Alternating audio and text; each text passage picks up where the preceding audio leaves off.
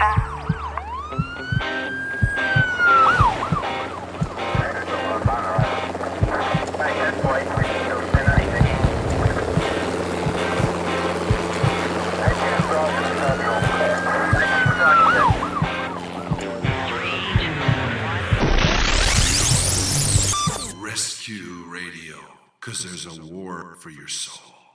Yes, indeed there is. Hey, good morning. Let's pray. Father God, we thank you for this very beautiful day, for the sunshine and the blue sky. We thank you, Lord God, for your word, your revelation of truth, your love for us, in demonstrating that love for us, Lord God, and even dying on the cross. Jesus, we thank you for bringing life and restoration, rescue back to us, back to earth.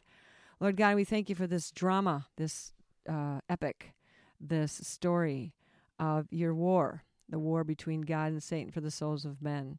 And we thank you, Jesus, for giving us insight into that war. We ask you today, Father, to help us to understand it more deeply. We thank you again for the divine protections that you give us, including protecting us from the prince of the power of the air, that no weapon formed against us will prosper. Our families, those who work for us, pray for us, and love us, that you cover each one today. And those who seek your face, those who yet have yet to know you, Father, that you draw them in by your Spirit, that none would be lost. Lord God, we pray for the remnant today. We pray for the shields of God to be put up over your people, that the influence of the evil one that has targeted us, Lord, through all kinds of vibrations, frequencies, EMFs, whatever they are, all kinds of ways he's tried to target us, where the shields of God will protect your people. And we thank you, Lord, for giving us wisdom and counsel and insight. Jesus, you're the faithful witness. Thank you for your word and your Holy Spirit. Now help us today to get this and to remember this, that the enemy cannot snatch it from us. Amen. Hey, good morning. Amen. Good morning, good morning, good morning. How's the war going on your side of the street? Well, beyond. They say it's of biblical proportions, but this goes... We go way, way back. Yeah, actually, we pick up the story in the book of Genesis, but the story was started even before the book of Genesis. Well, right. And we get some little glimpses through the Bible into what happened previous to that. But, yeah, let's look at this war and what happened. Well, it's the war, it's the rebellion and the war behind the war that we have on earth, that we have been having on earth all through human history. To explain. And it continues to this present day. And it's intensifying in the present day. Let's start out with what happened in that war. Why do we have war? Well, it goes back to, we don't know exactly when this was. Probably, before time began. Yeah. But in Isaiah chapter 14, verse 12, how are you fallen from heaven, O Lucifer, son of the morning? How you are cut down to the ground, you who weakened the nations. For you have said in your heart, I will ascend into heaven, I will exalt my throne above the stars of God. I will also sit on the mount of the congregation on the farthest sides of the north. I will ascend above the heights of the clouds. I will be like the Most High. Yet you shall be brought down to Sheol, to the lowest depths of the pit. So, and it keeps going here, but this is essentially the core of this. There was this anointed cherub, this angel. Wait, before you do that, before you go to the next verse, which I know you're going to go to, let me go over this a bit, because here we have something that's caught my eye. It says earlier in that chapter, Isaiah 14 and verse 4, how the oppressor has ceased. Now, there's some oppression that's been coming upon the earth, and God has broken the staff of the wicked, and the scepter of rulers. He struck down the people with wrath. But here it says, as you read, you who weakened the nations. He's really talking about someone, an entity, a world ruler, not just a particular king or president or prime minister over a certain nation. You who weakened the nations.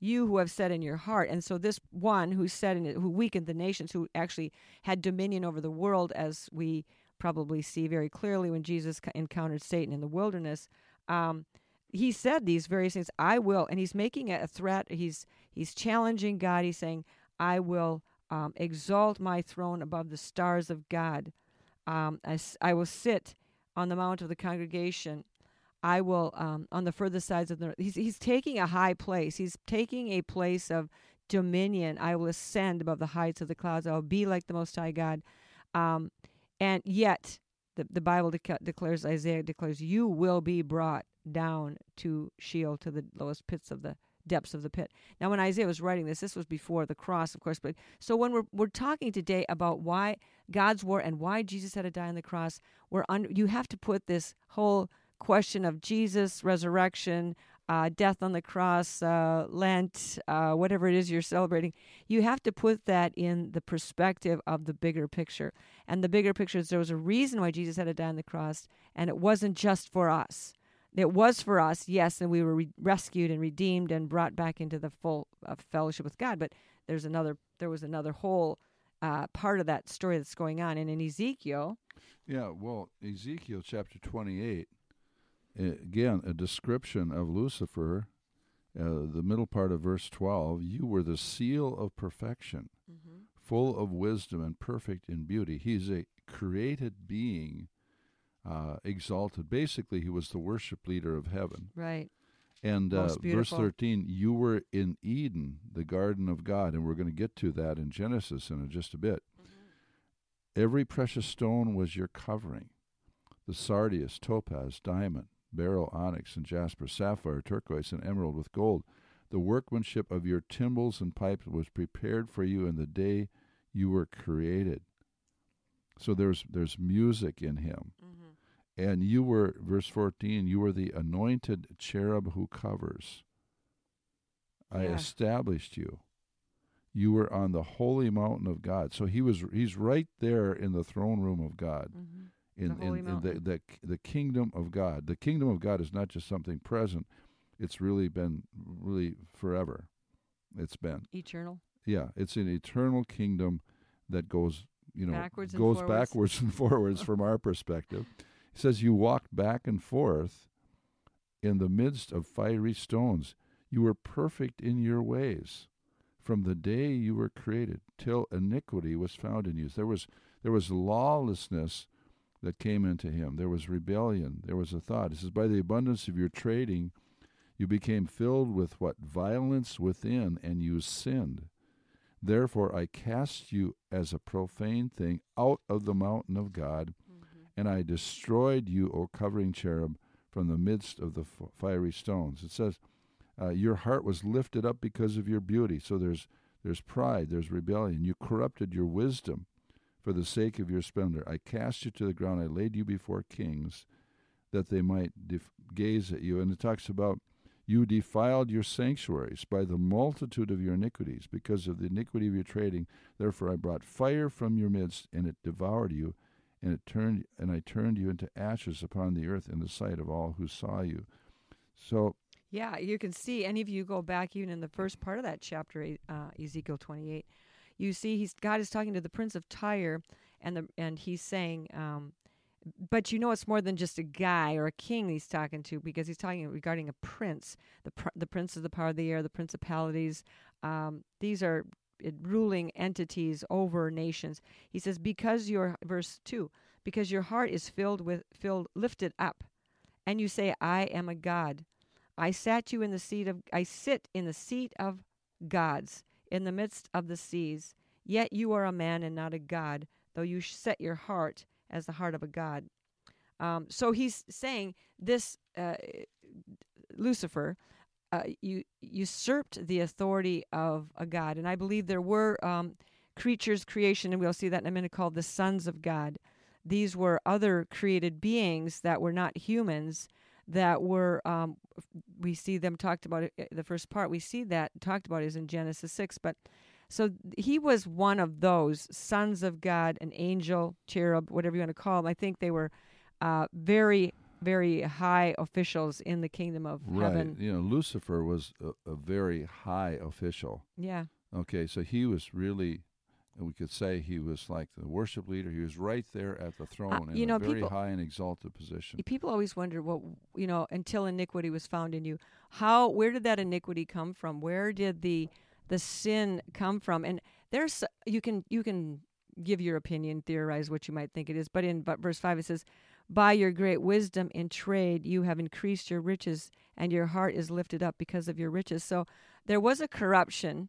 We have that little verse saying the love of money is the root of all evil. I I don't know if it was, you know, he wanted more riches. He had them all, basically, that he wanted. But I believe he wanted the power. He wanted the worship. He wanted the acclaim that went with that. And so his abundance of trading, as you read in verse 16, brought violence. And in that violence, he sinned and was cast out of the mountain of God. So he was very, you know, involved in leading the worship of God. And he saw all this attention going to God, or to the Godhead. You know what? My other thought is, I just had this thought this morning, attention going to God or attention going to man, to Adam and Eve. I wonder if he saw, and we don't know the timing or sequencing of when, you know, when Lucifer fell, was kicked out of heaven, when Michael kicked him out of heaven, and that in relation to Adam and Eve on the earth. But what if he saw Adam and Eve and saw that they were getting all this, they were, you know, favoritism. God loved them. He made them special. He wanted to have a relationship and bring them into the family. And maybe Lucifer was, this is just a theory, guys. This doesn't have anything to do with salvation. But could that have been part of what provoked the enemy, too, to take action? And because he was jealous of their favor and position in the presence of God. So he was actually threatened. Right.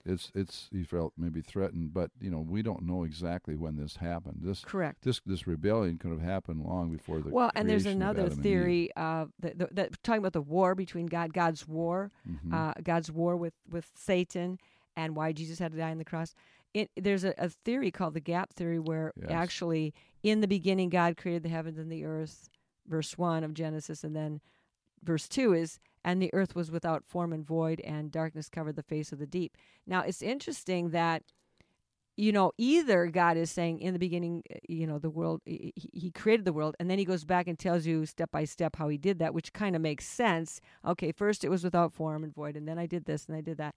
It could be like that, or they have some Hebrew words in there that I don't quite understand, but there are scholars who dig these things out, who say that there's a couple of conjunctions in there. I think the word "and" means in Hebrew is the word that's used can indicate that actually the earth was without form and void. First God made it, then it got wrecked, mm-hmm.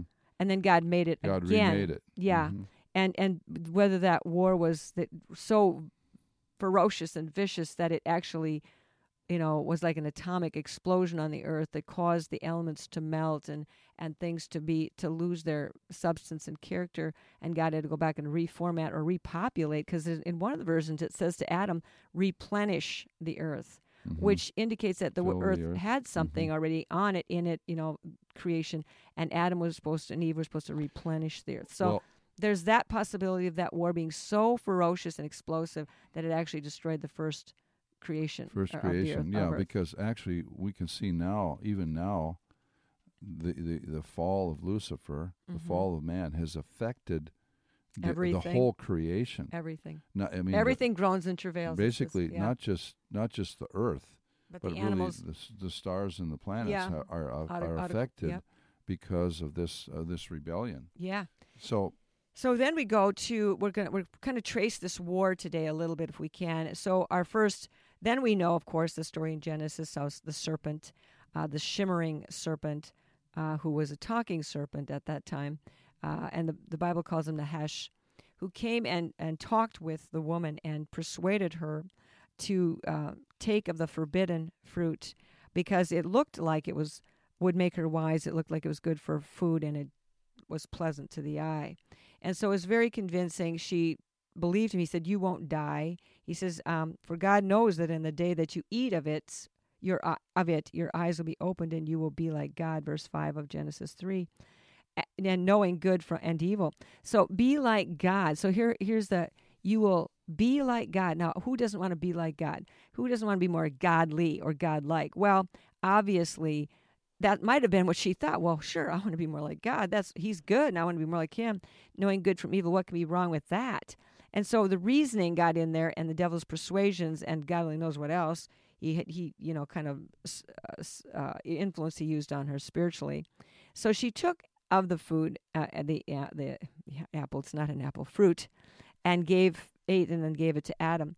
And then when God came down to the garden, as they'd missed their walk for the day, probably in the cool of the day they'd walk with God. And God said, what's going on here? The woman said, and God said to the woman, what is this you have done? And the woman said, the serpent deceived me, and I ate. So she's actually saying it right. The serpent lied to me, tricked me, deceived me. He lied to me. And because he lied to me, I didn't know it was a lie, and therefore I took his advice. And I believe that in some way, the Adam and Eve had been watchers or protecting angels or whatever over them in their place in the garden, and they were, probably used to being protected and watched over and taking advice or counsel from these godly beings. We don't know that, but for a fact, but it seemed like she wasn't really afraid of the snake, the serpent that talked. So then he says in verse 14, and so the Lord God said to the serpent, because you have done this, because you have started this war, you've messed with my children. It wasn't enough that I kicked you out of heaven. Because you have done this, then God proceeds with his curses. Well, exactly. Well, what happened? It's really the same thing. The reason Lucifer fell, he had pretty much everything. Right. He pretty much had it all, but he wanted more. Adam and Eve had it all and wanted more. Yeah, to know more. That seems to be the hook. They wanted to know more, have more, something like that. And it seems like that's the... Be more than they were. That's what we are to today. We want to be more, do more, have more, and never be content with who we are and praise God and follow Jesus. But, going back to Lucifer falling from heaven, Jesus himself made reference to that at one point in Luke chapter 10, verse, can we read 17 and 18? You want to read? Okay, I'll read it. Okay. Then the 70 returned with joy, saying, Lord, even the demons have been subject to us in your name. So they were excited about the demons being subject. And Jesus, he kind of went up to me. He said to them, I saw Satan fall as like lightning from heaven. I saw Satan, or Lucifer. He was there when it happened. He saw the war. He saw Michael kick the devil out. He saw Lucifer falling, Satan falling to the earth. And so that kind of explains where the war kind of spread from heaven into the second heaven and finally into the earth's atmosphere and earth itself. Mm-hmm. And when God says to Eve, or to the devil, because you have done this. So we know now that whatever's going to come out of God's mouth is going to be because you've done this. And so he said, you are cursed more than all the cattle, more than every beast of the field. On your belly you shall go, you shall eat dust all the days of your life. Now he's cursing the actual snake here, but now listen to what he says next. And I will put enmity, or war, that word means war, between you and the woman, and between your seed and her seed. He shall bruise your head, and you shall bruise his heel. So he's saying the war has begun. I'm going to put this war. You used the woman. You messed with my daughter. You took advantage of her. You lied to her, and you used her to open up the door to this war on earth because you tricked her. You lied to her. Now I'm going to use the seed of the woman to crush your head. And notice here he says too, I will put war between you and the woman, between your seed and her seed. He's not just saying between the woman, Eve, but between your seed. Whose seed? The devil's seed. Satan, obviously, from this point on, we see that the devil has offspring. He has seed. He has, we're not just demons or evil spirits, I don't think, or other fallen angels, but he actually has enlisted human beings into his war. Well, when Jesus said to the scribes and Pharisees, who were very rebellious and very wicked people, even though they had this big veneer of religion, says, you are of your father, the devil. That's right. So they were basically, he called them a brood of vipers. Right. It's like you're a family of snakes. Yeah. You're basically fathered by the serpent himself. Brood of vipers, so, yep. So there's... well, there's that, and then he said, you're of your father, the devil, and he also says that in the parable of the wheat and the tares, where he says, who did this? Who put these tares in the midst of my wheat field?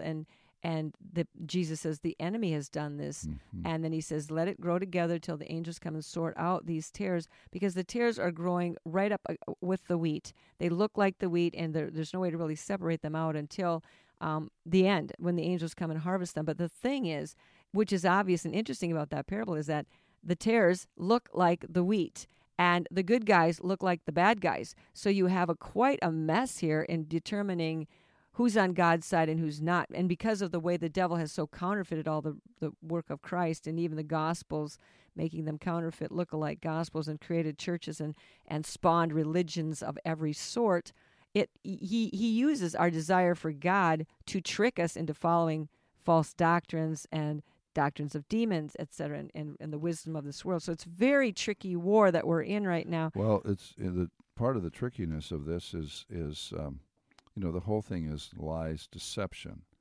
and deception means that you think something seems to be right, looks right, but you get a hold of it and it's not true. Well, its fruit isn't good. Right. It's fruit. It's like, mm-hmm. you know, the fisherman, we use the example a lot of, the fisherman practices deception. Mm-hmm. He uses something that looks like a flashy, beautiful fish, and small fish, and the hungry fish comes along and thinks, oh, man, here's lunch, and then the mm-hmm. fish becomes lunch. That's right. But he says Paul writes in 2 Corinthians 11:13-15, he says, "For such are false apostles, deceitful workers, transforming themselves into apostles of Christ."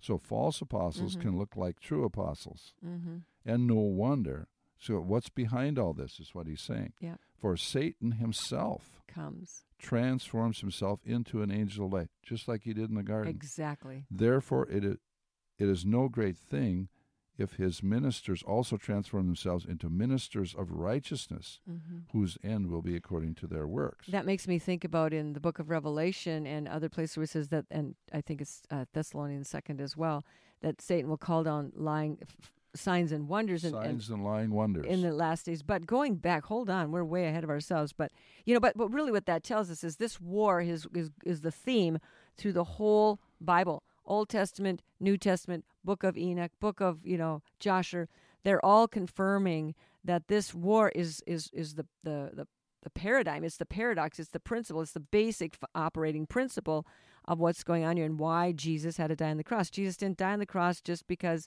of the little things that, you know, big things that we've been told, but it's a bigger thing than that. It's to reestablish the earth and restore the human population, because going on, we see at the point in Genesis 3:14, because you did this, that Satan had stolen, he had actually kidnapped the human race. I mean, God's whole family, his whole plan, God's plan in all of this was not war, it was love. To love, to create a family that he could, you know, father a family that he could fellowship with and have relationship with and love and impart goodness to and blessings all the rest of eternity. And that plan of God, when he took the risk to create us, was put in great jeopardy. Not really, but it appeared to be, because the people, the humans, were now enslaved by the devil and captured by him. And so God's whole plan for this war is to rescue and redeem and restore and get back his kidnapped children. Exactly, because Satan's goal is to dethrone God. He wants to not... You know, he wants to take God's place, mm-hmm. and he wants to take God's place in human life and worship. Well, that's He takes the place. He wants to steal God's affection, the affection we have for God. Satan wants it for himself, but he wants it for himself. His goal is to dethrone God mm-hmm. and to destroy God's most precious creation, which is human beings, man. But God's plan is to destroy Satan, which he will eventually do totally, and redeem mankind. So they both have a plan and a goal in this war. God's plan is for redemption, and Satan's plan is for destruction.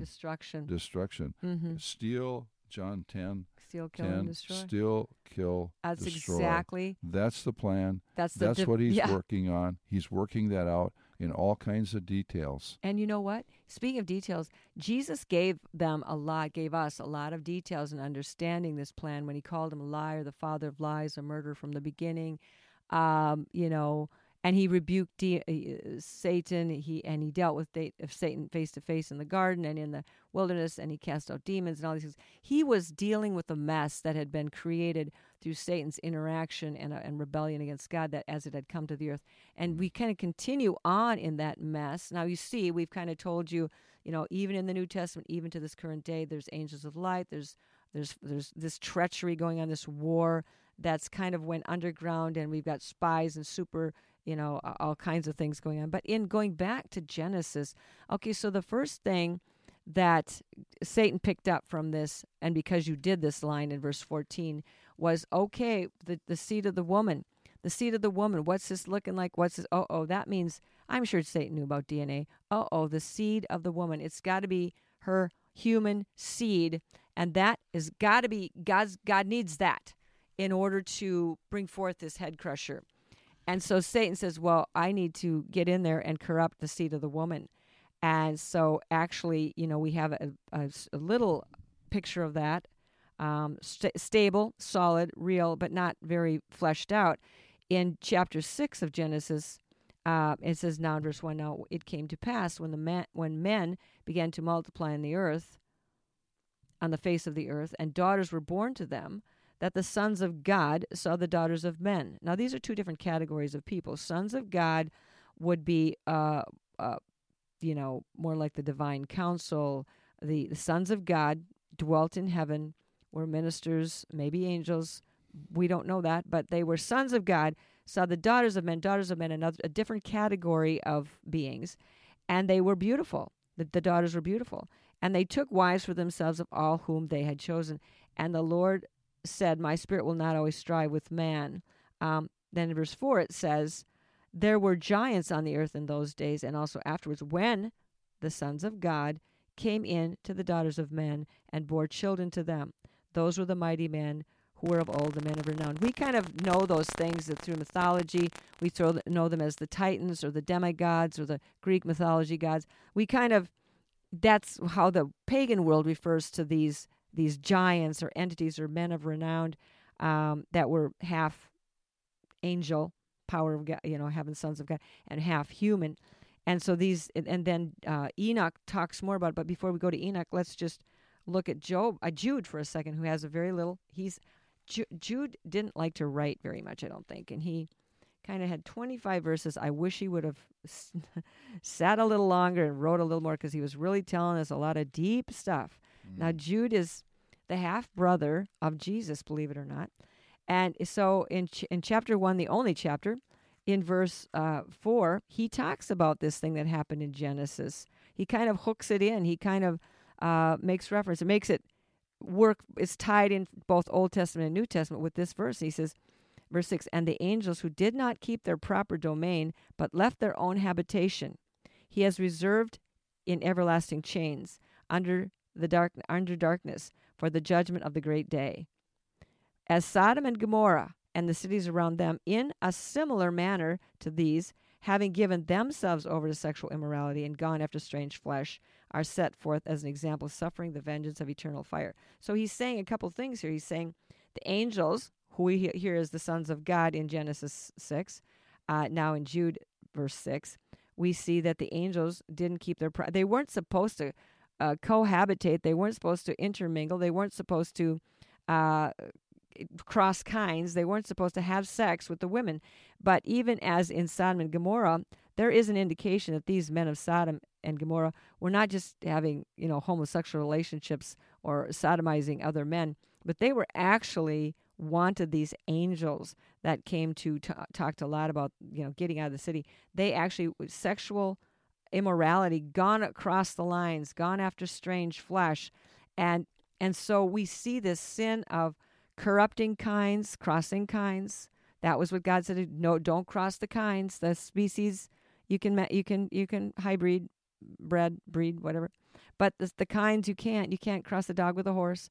But people didn't, the devil, he wanted to mess with everything. So if he could corrupt the DNA, just think about it, then all the DNA of all the women would be corrupt. And at that point, then there would be no point to bring Jesus. You couldn't bring Jesus because there's no vessel, in which to bring forth the Savior, who had to come forth of human seed, but also had to be divine. And that's why we have the virgin birth. But anyway, you go on, and to prove that it was about the DNA, you just read on a little further in Genesis 6, and you see where it says, verse 8, "But Noah found grace in the eyes of the Lord."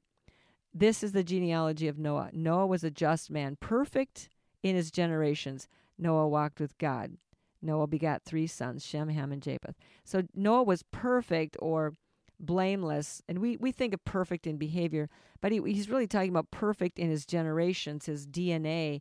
His was good. It hadn't been crossed over. There had been no one in his bloodline that had given place to the sexual encounters with Satan. God had preserved one thin strand of DNA for himself and for the purpose of bringing forth the head crusher. Yeah, bringing forth redemption. So it really goes back. So the whole plan of God, It's not just an afterthought. It's like, oops, right, man fell. Right. Oh, we got to do some emergency. We got to do some damage control here.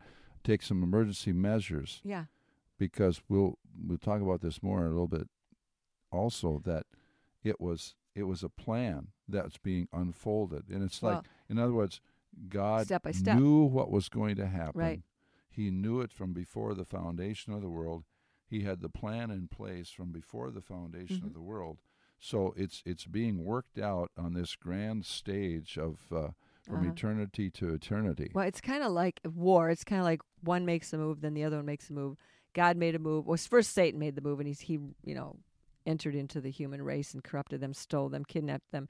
Then God made a move, and he says, "I'm going to put enmity, war between you and the woman. I'm going to bring forth the head crusher." Then Satan makes a move to corrupt the DNA so that there will be no head crusher. Then God makes a move in the flood to save Noah and put him in the little ark and keep him and his generational bloodline safe, while God has to wipe out all of these giants. By the way, these giants didn't just go away voluntarily. If you look more depth or want to do more research, you can look into the Book of Enoch. But these giants were men of renown. They were you couldn't stop them, you couldn't fight them. They had big appetites. They were eating the children of God. They're eating the kids of God. And so after 500 years, God said, that's it. 500 years, that's all. That's a long time to let people be suffering under such terror. Can you imagine if giants were walking among us this day, and they're like between 16 and 30 feet tall, and they walk into your yard, and they step on your house, and they want your food, and they take your little child for a tasty morsel? How terrified you would be in living in that kind of a threat. So God said, that's it, 500 years, and then they will turn upon themselves and kill themselves, which they actually did. And when they did that, this is in the Book of Enoch, but you have to know that these giants that were giants on the earth, and afterwards it says, even in David's day, we see the giants were still here, that there are some of them, that this had to be dealt with. This was one of Satan's plots to kill off all the people so there'd be nothing left to fight for. And so God said, okay, 500 years, and you're not going to be able to continue on. And what happened then? The giants turned upon themselves, and when they died, they were cross-pollinated. They were half angel or half fallen angel, let's just say, and half human because of their human mothers. So their spirits, their souls, if you will, didn't really have a proper place to go because there's only heaven and hell, and so they could just hang out on the earth. So they did, and that's why we get the demons. Why we have the demons and around. The evil spirits is because they didn't know where to go. It's like sometimes when a person dies and their familiar spirit doesn't know where to go, it hangs around in the house, and then we have a haunted house. Well, we had an earth now filled with a whole new rank of immortal beings that were evil. And these are the ones Jesus cast out. Jesus identified them, cast them out, and when they left the people, there would be shaking, and the people would fall down. There'd be marked improvements, healings, and so these demons were disembodied spirits that are wandering around on the face of the earth, and they look for humans because humans have bodies, and if they can come into the human and control them, they can get their needs met, their needs for food or water or sex or drugs or whatever. The demons also have appetites, and so they get them met through the humans. Right, so they're influencing and they're involved. They can inhabiting the humans. Inhabiting human beings, influencing thoughts and actions in a variety of ways. So this and really, they're still here. Yeah. Some people believe that, well, now it's what used to be, what primitive man used to think was demonic. Yeah. Now it's an emotional issue or a psychological issue. Exactly. Or a medical issue. A medical issue, that sort of thing. But these demons have not gone away. Jesus has given us authority over serpents and scorpions and all the power of the enemy, and nothing shall by any means hurt us. So we do have that authority, but they're still here. We need to discern those things, recognize those things, and deal with them appropriately with the authority that Jesus has given us. Well, not only that, but the giants had killed themselves off, and that was probably about the time of the flood, maybe just a tad bit before the flood. We don't know. But there was still people roaming around with really messed up DNA. There was also, so these people were, already half human, and they were carrying around demon spirits. They were half human, half fallen angel. And yet there God knows but he had to kind of clean the earth of this infestation so that he could continue the plan of bringing forth Jesus Christ. And in the midst of all of this, Satan's attempt to derail the plan of God, the enemy didn't win because God just kept moving forward. The flood kind of cleansed the earth, changed the climate a little bit, and we continue to go forward. But within, it's interesting, the people who came out of the ark, Noah, his wife, their three boys, and their wives, and they began to start having children shortly thereafter. And by the time we get to about 120, 30, maybe 180 years up the road, we have an offspring. Nimrod is born of Cush, who's the son of Ham, who's the son of Noah. So we have Nimrod and his I don't know, what's this, aggressive... His rebellious nature, basically. So he was this influencer of... he participated in rebellion. He was a leader of rebellion, wanted to do this, build this Tower of Babel. It was basically a pillar of false worship and rebellion against God. We're going to do it ourselves. We're going to do it our way. We're going to be like gods ourselves. We're going to do our thing here on this earth. And so God came and, saw what was going on, knew what was going on, and basically confounded the language of the people and scattered them across the earth, and everybody had their own language. But what happened when they went across all the earth like that, they brought this idolatry and this rebellion with them. Right. And it spread throughout all the earth, and so that added kind of another dimension to the war. Well, it sure spread the infection, that's for sure. But it says the whole earth in chapter 11 of Genesis, the whole earth had one language and one speech. This is after Noah got out of the boat, and they began to, produce offspring. And Ham basically had four sons, and from all four sons, by the way, we have Cush, Mizraim, Put, and Canaan. From all of them, we get an interesting higher percentage of giants than we do from the other boys. So it's quite an interesting little piece, because when Noah looked at Canaan, who was Ham's grandson, he cursed him, Ham's son. I'm sorry, his son. He cursed him, and I don't know why you'd curse your grandson unless you saw something in the midst of what you were looking at that was terrifying to you, and I'm sure that's what happened. Noah saw that this boy looked like a giant, like a throwback from a double teeth, six-fingered kind of thing.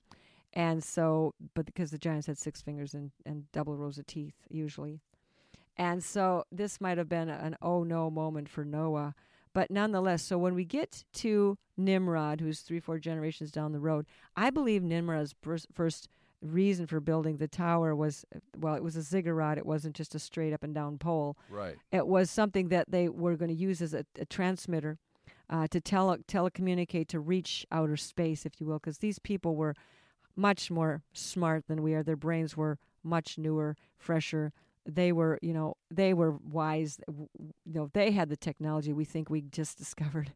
They already had it, because the prince of the when the giants fell. Going back to the giants for a minute, and God locked up the watchers, the parents, the fallen angels of these giants, the daddies. He locked them up, and these were the not only were they in this war, not only were they creating crossbreed giants and men of renown. The fallen angels, the sons of God who had fallen, were also revealing the secrets of technology to the humans. They told them about constellations and stars and making of weapons and working of metal and the cutting of plants and roots and pharmakia. They taught them a lot of these things that ultimately Satan then used that knowledge to build the Tower of Babel and to go against, and they were enticed and entreated, enticed to work with the devil, to get more knowledge, to build the throne to heaven, to get into the second heaven, to communicate with these fallen entities.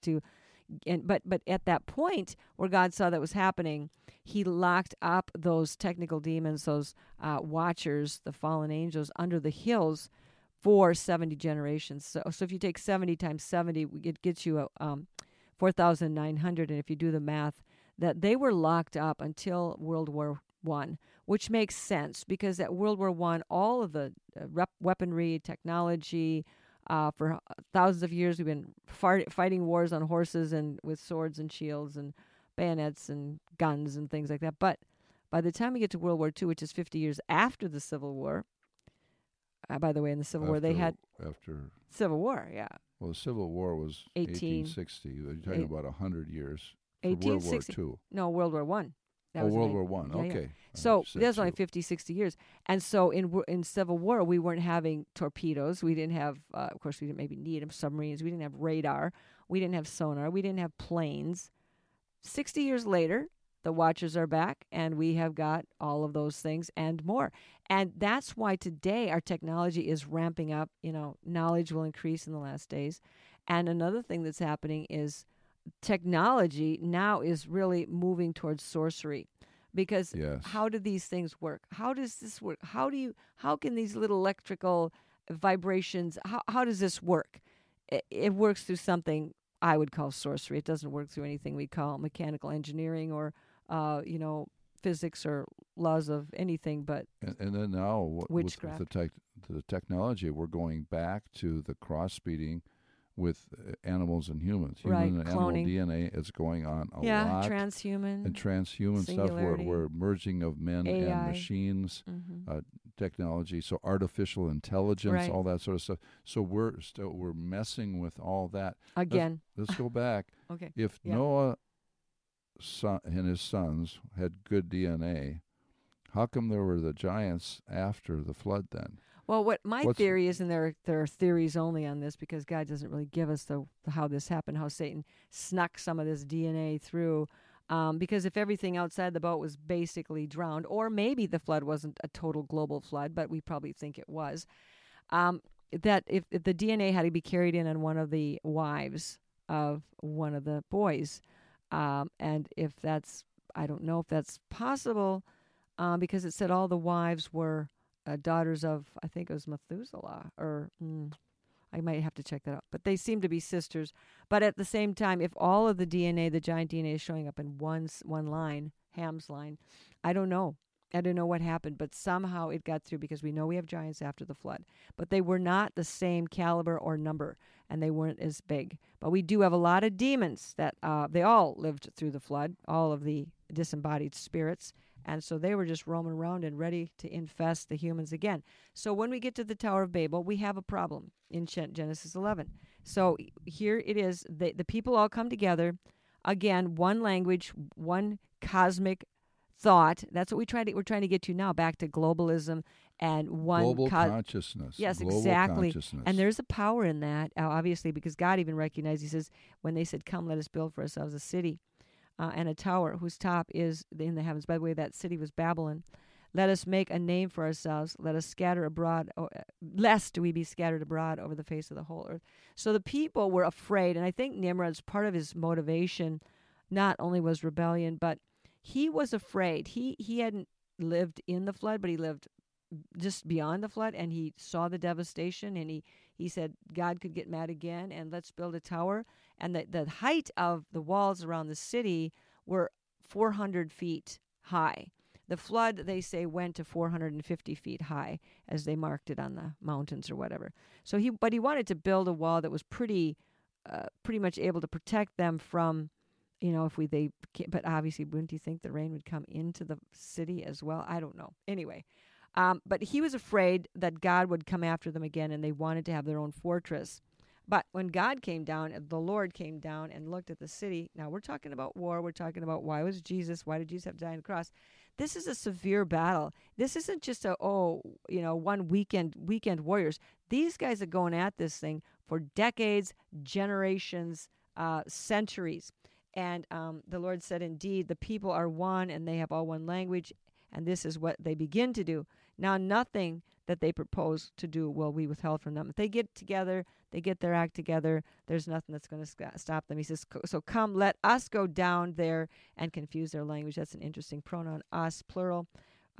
Speaking of the Trinity, also possibly speaking about the Trinity plus the sons of God, the divine council, that they may not understand one another's speech. So the Lord scattered them abroad from over the face of the whole earth, and they ceased building the city.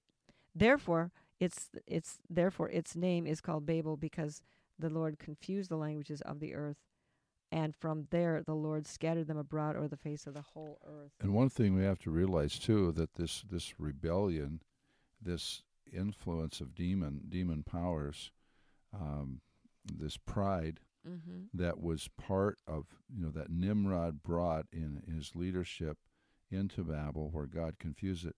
It spread, we said before, over the whole face of the earth. Mm-hmm. So this was the beginning of a world system, right, of economics, politics, right, religion, global world system. We hear today, mm-hmm, we hear the same thing, the New World Order. Yeah. That's Babel, returning. And all the world elite.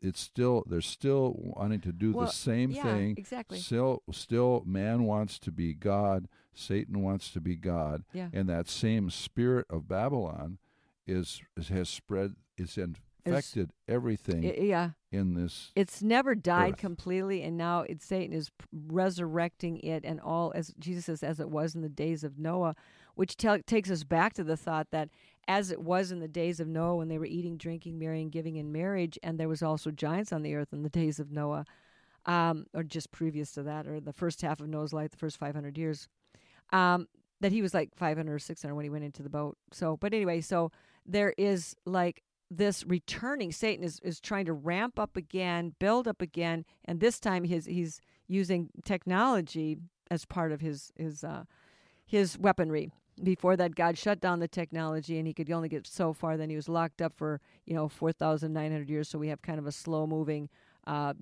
basic fights among people. Anything the demons could stir up among people, which they did a lot. But then in the wars and the whatnot. But now we have it's full on again. It's full on since World War I. This hatred, this war.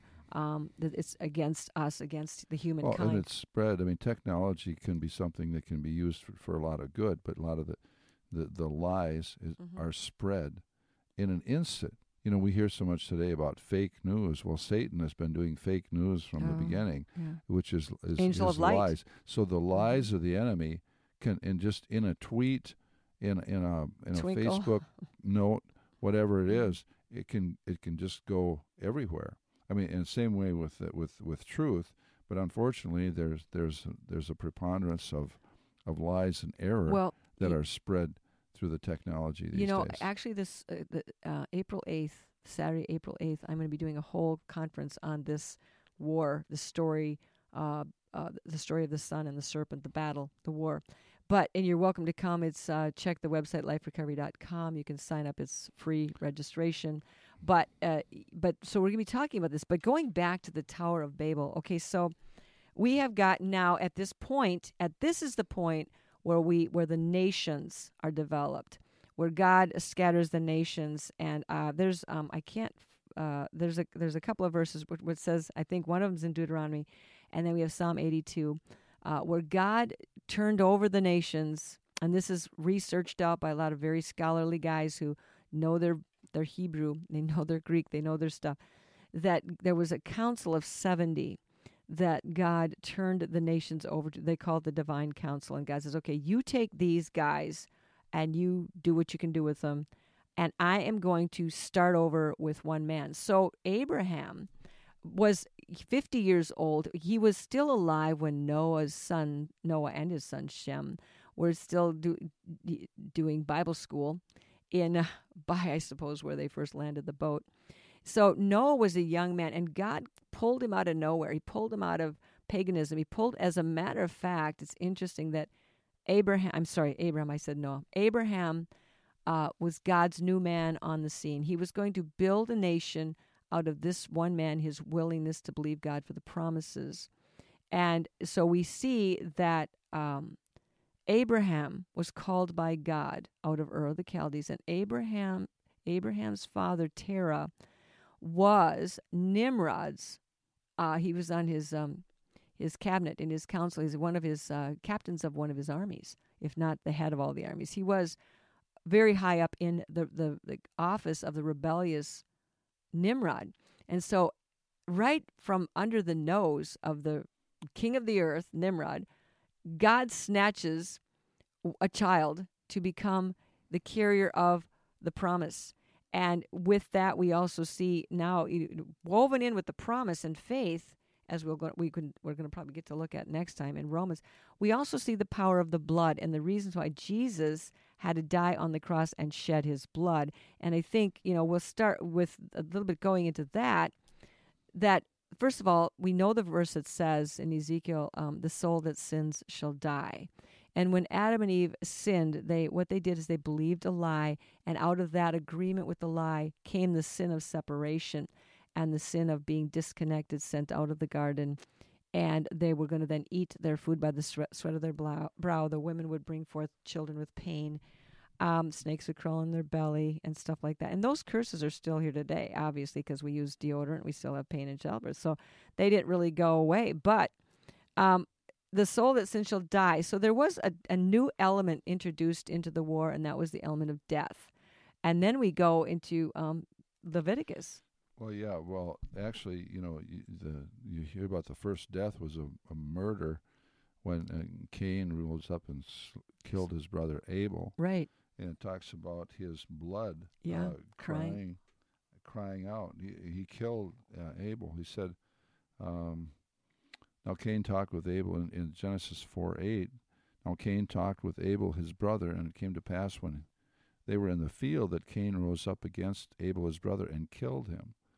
Then the Lord said to Cain, Where is Abel, your brother? And he said, I do not know. Am I my brother's keeper? Wow, so we're getting into lying and challenging blaming, right here. Denying. Verse 10, and he said, God said, what have you done? The voice of your brother's blood cries out to me from the ground. Mm-hmm. So now you are cursed from the earth, which has opened its mouth to receive your brother's blood from your hand.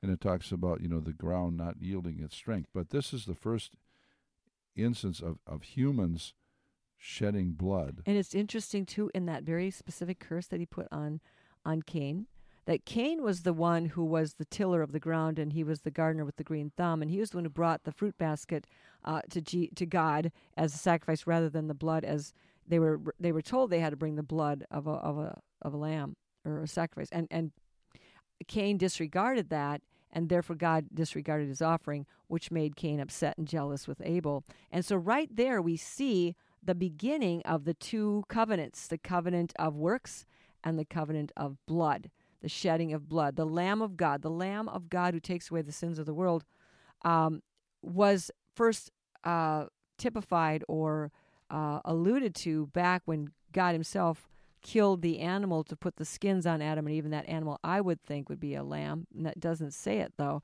But The shedding of blood. So the soul that sinned shall die. Adam and Eve sinned. The first thing had to be done. Something had to die to shed its blood, to cover them, to give them a covering until such time as there could be a full redemption. And so when we have now, we have Jesus needing to die, pull an innocent lamb, the Lamb of God who takes away the sins of the world, that's 4,000 years after the promise was given. That's a long time to keep a promise going, and that's a lot of time Satan can use to wreck and interfere with that promise. Well, we go back to, Exodus chapter 12, where the establishment, when God's people now, yep. We're kind of jumping way ahead here. But, well, we're not. We're doing it good. We're just going through Exodus chapter 12, when the Passover was instituted. The nation of Israel had been in bondage in Egypt for 430 years. And so God, comes to the point just before they're leaving, they're finally going to be released. Mm-hmm. He says in Exodus chapter 12, verse 3, speak to all the congregation of Israel, is directing this to Moses. Speak to all the congregation of Israel, saying, on the 10th of this month, every man shall take for himself a lamb according to the house of his father, a lamb for a household. So they were to kill this lamb. Mm-hmm. And then in verse 7, and they shall take some of the blood and put it on the two doorposts and on the lintel. So the door, the sides of the door and above the door of the house where they eat it. And verses 12 through 13, for I will pass through the land of Egypt on that night, and will strike all the firstborn in the land of Egypt, both man and beast, and against all the gods of Egypt I will execute judgment. I am the Lord. Now the blood shall be a sign for you on the houses where you are, and when I see the blood, I will pass over you. Hence the name Passover, right? Mm-hmm, exactly. And the plague shall not be on you to destroy you when I strike the land of Egypt. Now, can I say something? Is this not weird? Is this not the weirdest thing, that the eternal God, who has all power in his hand and the universe, has created the stars and the sun and everything else, would ask them to do something that seems so, we'll say weird. But it's not weird, because nothing God does is weird. It's always very thought out, very specific, very strategic. And so what he's doing here is he's protecting the children of Israel while he judges their gods. And it's very interesting that these gods that he's judging, he says, and against all the gods of Egypt, I will execute judgment, verse 12. That God, did you know that in the plagues, every plague, and you say, why lice, why boils, why frogs, why this, why blood, why that? Blood is an interesting, there's blood again, but every one of those plagues was addressing a specific god the Egyptians had, the fertility gods, the frogs, the lice, the whatever, all of them. And God judged all those gods as being powerless to do anything to stop him. And so he actually, and these are the gods. These are where do these gods come from? What are these gods? Well, this is the other side. This is the war. This is Satan's forces. Substitute. His forces. Substitutes. Well, they were on his side. Mm-hmm. They were false gods. They were, demon gods, demigods, pagan gods, fallen angels, animal gods. Yeah, they were all coming out of the rebellion of Satan, Lucifer, against God. They were all his hordes. And so God here is picking a fight again and protecting his children. As a matter of fact, when he did send the plagues, it was interesting that the land of Goshen, where the children of Israel lived, next, it was in Egypt, and it was right, it was their little place in Egypt, that those guys were protected. Their cattle didn't die. They didn't get lice. They didn't do this. They were safe. And now he says, one more thing I got to do. I'm going to send this death angel to take the blood. Take the life of the flesh is in the blood, as we know, and I'm going to take that, but I'm going to preserve you through the blood of a lamb. So the blood of the lamb is the same blood of the lamb that he's going to use again on Calvary. And so I know that this is interesting. We've got two themes going here in this war, God's war, talking to you how big it is, why he had to do what he did. Nothing is weird. Everything is planned out, and there's a perfect reason for it. This war is there's a theme of the blood coming through it. The blood of Jesus, going to the blood of Jesus. We have the blood of the Lamb. We have, and then we have, of course, we'll get to next week about the children of Israel, the called out ones, and their what God told them to do in terms of sacrificing animals and blood, blah, blah, blah. We have that theme of blood, and we also have Abraham's theme of promise by faith in the promises. And so, but Abraham, remember in the sequencing of the stories, Abraham was before Moses. Abraham was between Noah and Moses. Abraham was the one guy that after God scattered the nations and sent the 70 nations off and put them under the counsel of the divine council to run, God says, I'm going to pick me out a man for myself. I'm going to make a promise to him. And that promise was accounted to Abraham for righteousness, it says in Romans. So when you see the story starting in Genesis or Exodus, you have to read all the way through to Jude and Revelation to get the rest of what God was thinking and the rest of that story tied up. So you had something, Jerry, you want to say?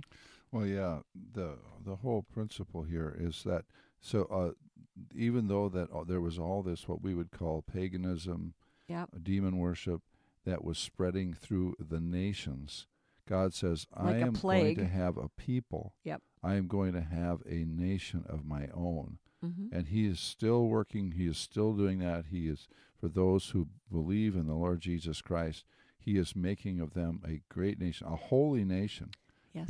Peter says. And but the principle that he's establishing, and we'll hit this next time, Leviticus 17:11, for the life of the flesh is in the blood, and I have given it to you upon the altar to make atonement for your souls, for it is the blood that makes atonement for the soul. And yes, that's what we're moving toward here. We're moving toward the cross of Jesus mm-hmm. Christ. And why again, he had to die, why he had to shed his blood. Right. He is the Lamb slain since before the foundation of the world. Mm-hmm. Not an afterthought, but we're moving toward that. And all this is preparation. God has the path of victory is through the blood, through the cross, and we're moving along that path. Well, it's interesting that as you tie all these things together, you can see that what we're going through today, what we're suffering, what we're looking at, what we're seeing. You know, we're in the cosmos. You know, maybe we have a little, you know, four decade, 6 decade, 10 decade window of life, and we're trying to compare everything within that decade. But when you put your little experience in your 60 years or 40 years or 20 minutes into the context of what God's been doing since before the foundation of the world and what he will do to wrap it up in Revelation, even including the same players are still on the board. We've got Israel, we've got, you know, now we've got the church, we've got the Christians, we've got the bride of Christ, we got the demons, the dragons. They're all... The players are still here, people. This war is still going on. The good news is that we know who wins. If you want to read the back of the book, that'll help out a lot. And until next time, when we'll kind of pick up this for part 2, let's pray. Father, we thank you for being so privileged to be part of and understand your heart in all of this, and to see that your word makes sense, that you're not crazy, you're not insane, you're not a murderer, you're not out to get us, but you are a God of love. And it is in our loving you back that you are vindicated in this war that Satan has created because he's jealous and he's hateful of your love for us and our love for you. So, Lord God, I pray you protect and preserve each one today who's being beaten up, swallowed up, the enemy's trying to crush them, that you would put your hand of protection upon them and deliverance, Father, and bring hope into their lives in Jesus' name. Lord, thank you, Father, for those that have listened to this broadcast today. And or tonight, whenever they're listening to it, Lord, I pray that your grace and your power and your wisdom and your understanding and the manifestation of your love will just fill every heart of everyone that's listened or that will be listening in the future. Amen. We thank you for that now in the precious name of Jesus. Amen. And one more thing, if you want to tell your friends about this show, Rescue Radio, you can catch us on Twitter at Life Recovery, Inc. That's what you Twitter in on, and you'll be getting the updates every Tuesday about the show. So the reminders, and you can play it right from your phone. God bless you guys, and have an awesome week. God bless you. I have an emergency. What is your location?